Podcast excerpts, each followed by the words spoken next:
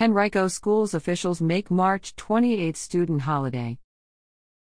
Henrico Schools officials Tuesday announced that they are making March 28 a student holiday and staff clerical day, since a special election for Virginia's 9th Senate District will be held that day, with voting occurring at more than two dozen county schools. TIA's election will significantly impact school operations, school system officials wrote in an email to stakeholders.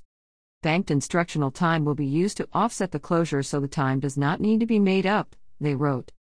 We understand this may be an inconvenience for families, officials wrote. Great thought was given before deciding to close schools.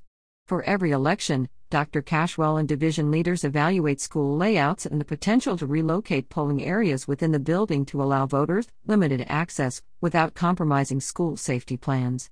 That is not an option for the specific schools needed for this election.